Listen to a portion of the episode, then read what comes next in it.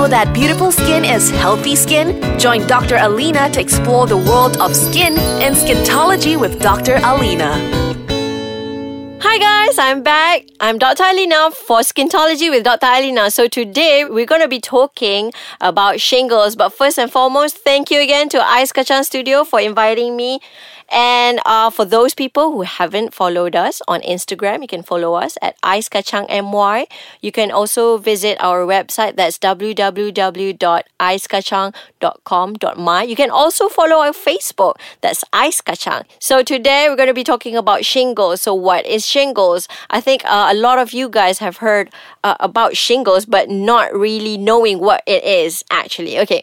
So imagine this uh, you have a very red, tingling, burning with pain sensation. It's like a belt. It's like uh, blisters on your body, and that's called shingles. Okay, shingle actually came from a word from Latin that means belt. And you know, if you look at it in reality, it also looked like a belt, like on your skin. Usually, people have it on the back, uh, on the side of the back. So it's a bit raised, it's a bit red and the cause of shingle is actually the infection um, by the virus that causes chickenpox. So I'm sure you guys know about chickenpox, right? Everybody ha- has it when they were younger. So the virus that causes chickenpox, the varicella zoster virus, is actually those that's caused uh, shingles as well. So what happens is that when we get the infection um, with, uh, you know, chickenpox, um, they tend the virus tend to stay dormant in our nerve cells for years and years. But then somehow it got reactivated and it becomes shingle. This reactivation is due to our immune system. You know, sometimes, you know, as we grow older and older, we get we get like, you know, very weak immune system and sometimes, you know, some of us um, have like chronic diseases, uh, immune deficiency conditions that can cause uh, reactivation of this virus called varicella zoster um, virus and that cause shingle. So, you know, like most of you guys uh, see a lot of chicken pox. So, chicken pox, if you see, uh, they're like you know, like a very raised blisters on your skin. It's like vesicles with like fluids in it.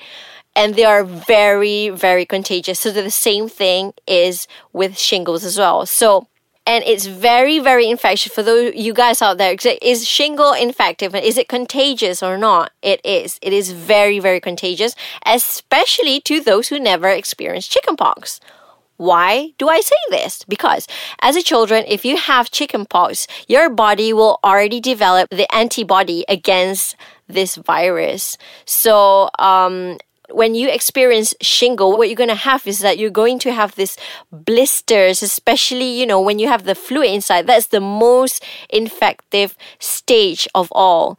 So it's very, very important for you guys to avoid uh, those people who have, you know, who have not had chickenpox previously. You know, like pregnant mothers, we put them in a, a lot of danger if, you know, if we expose them to um, shingle patients with shingles because you know they are carrying babies and that could just transmit it has like a transverse like a vertical transmission to the baby as well which is not good okay? So there are like the symptoms that's include uh that's including with this condition called shingles is that it is very very painful. It's burning and painful. It has blister and it all started with just simple mild fever mild chills and you know just a little bit of headache in the beginning. But then you know what? As the disease progressed it was thought to have all this like red patches and it becomes blister and it's very very very painful.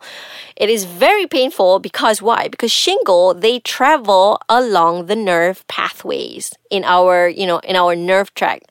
And that's when you start to feel all this tingling sensation, all this burning. I've seen a lot of patients who have like burning and pain during um, the disease progresses. It was so bad.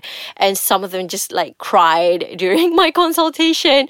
Um, and, you know, the thing is with shingles uh, people may have just underestimate the amount of pain that you have but I'm telling you, the pain is just excruciating. It's like it's just so so bad.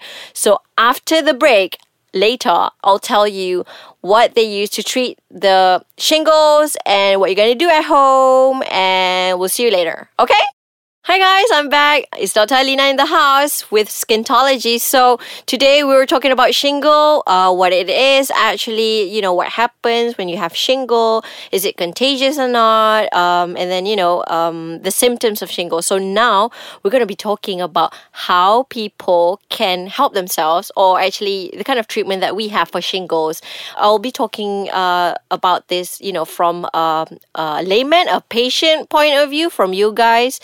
From uh, the layman point of view and also from the medical point of view, right? Okay, so since shingle is very, very painful, right? It's painful and burning, and there's inflammation going on, and then you know you'll be experiencing itching as well.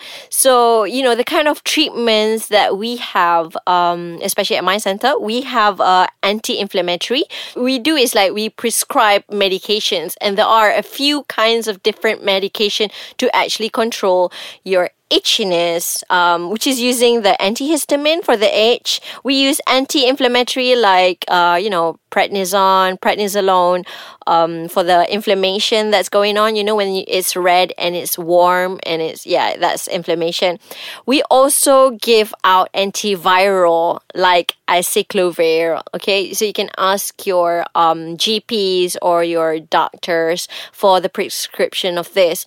But there are like times when we can uh, give out this kind of medication. So, for example, if you have shingle and you go to the GP, you go to the clinic, you know, I want medication, you know, the chance of for you to get antiviral is pretty low because actually antiviral can only be given at the early stage of shingle formation. So, you know, if it's like later stage, I mean, um, uh, maybe the GP wouldn't feel that, you know, it's comfortable to give you the antiviral. But basically, when you have shingle, it will go away like, you know, within like three to four weeks. Um, you know, managing the pain. And also, we'll, we'll give you the pain medications as well to control this pain that you have.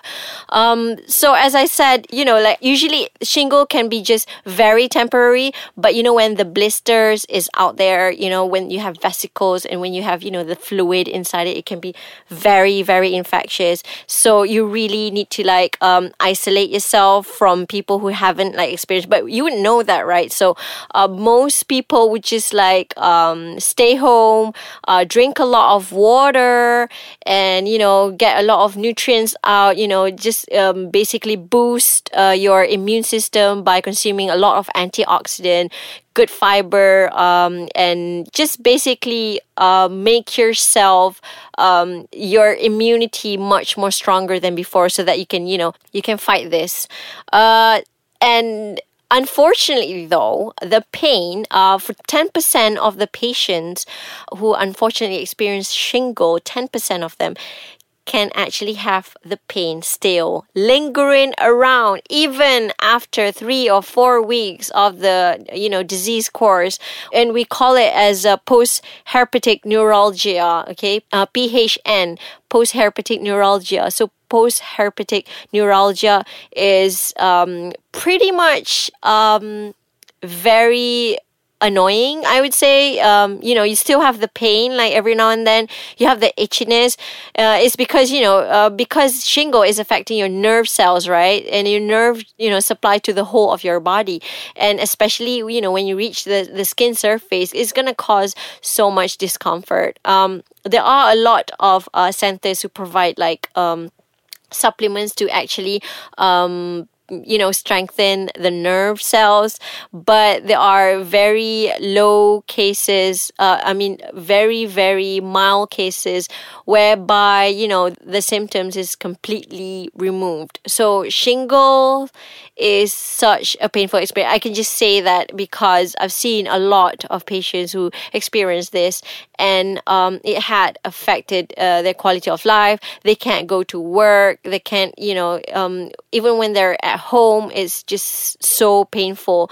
And you know it's a very very dramatic change like throughout the process. But it is um I mean, it will go away. You just need time. It's just 10% that experience the complication out of it.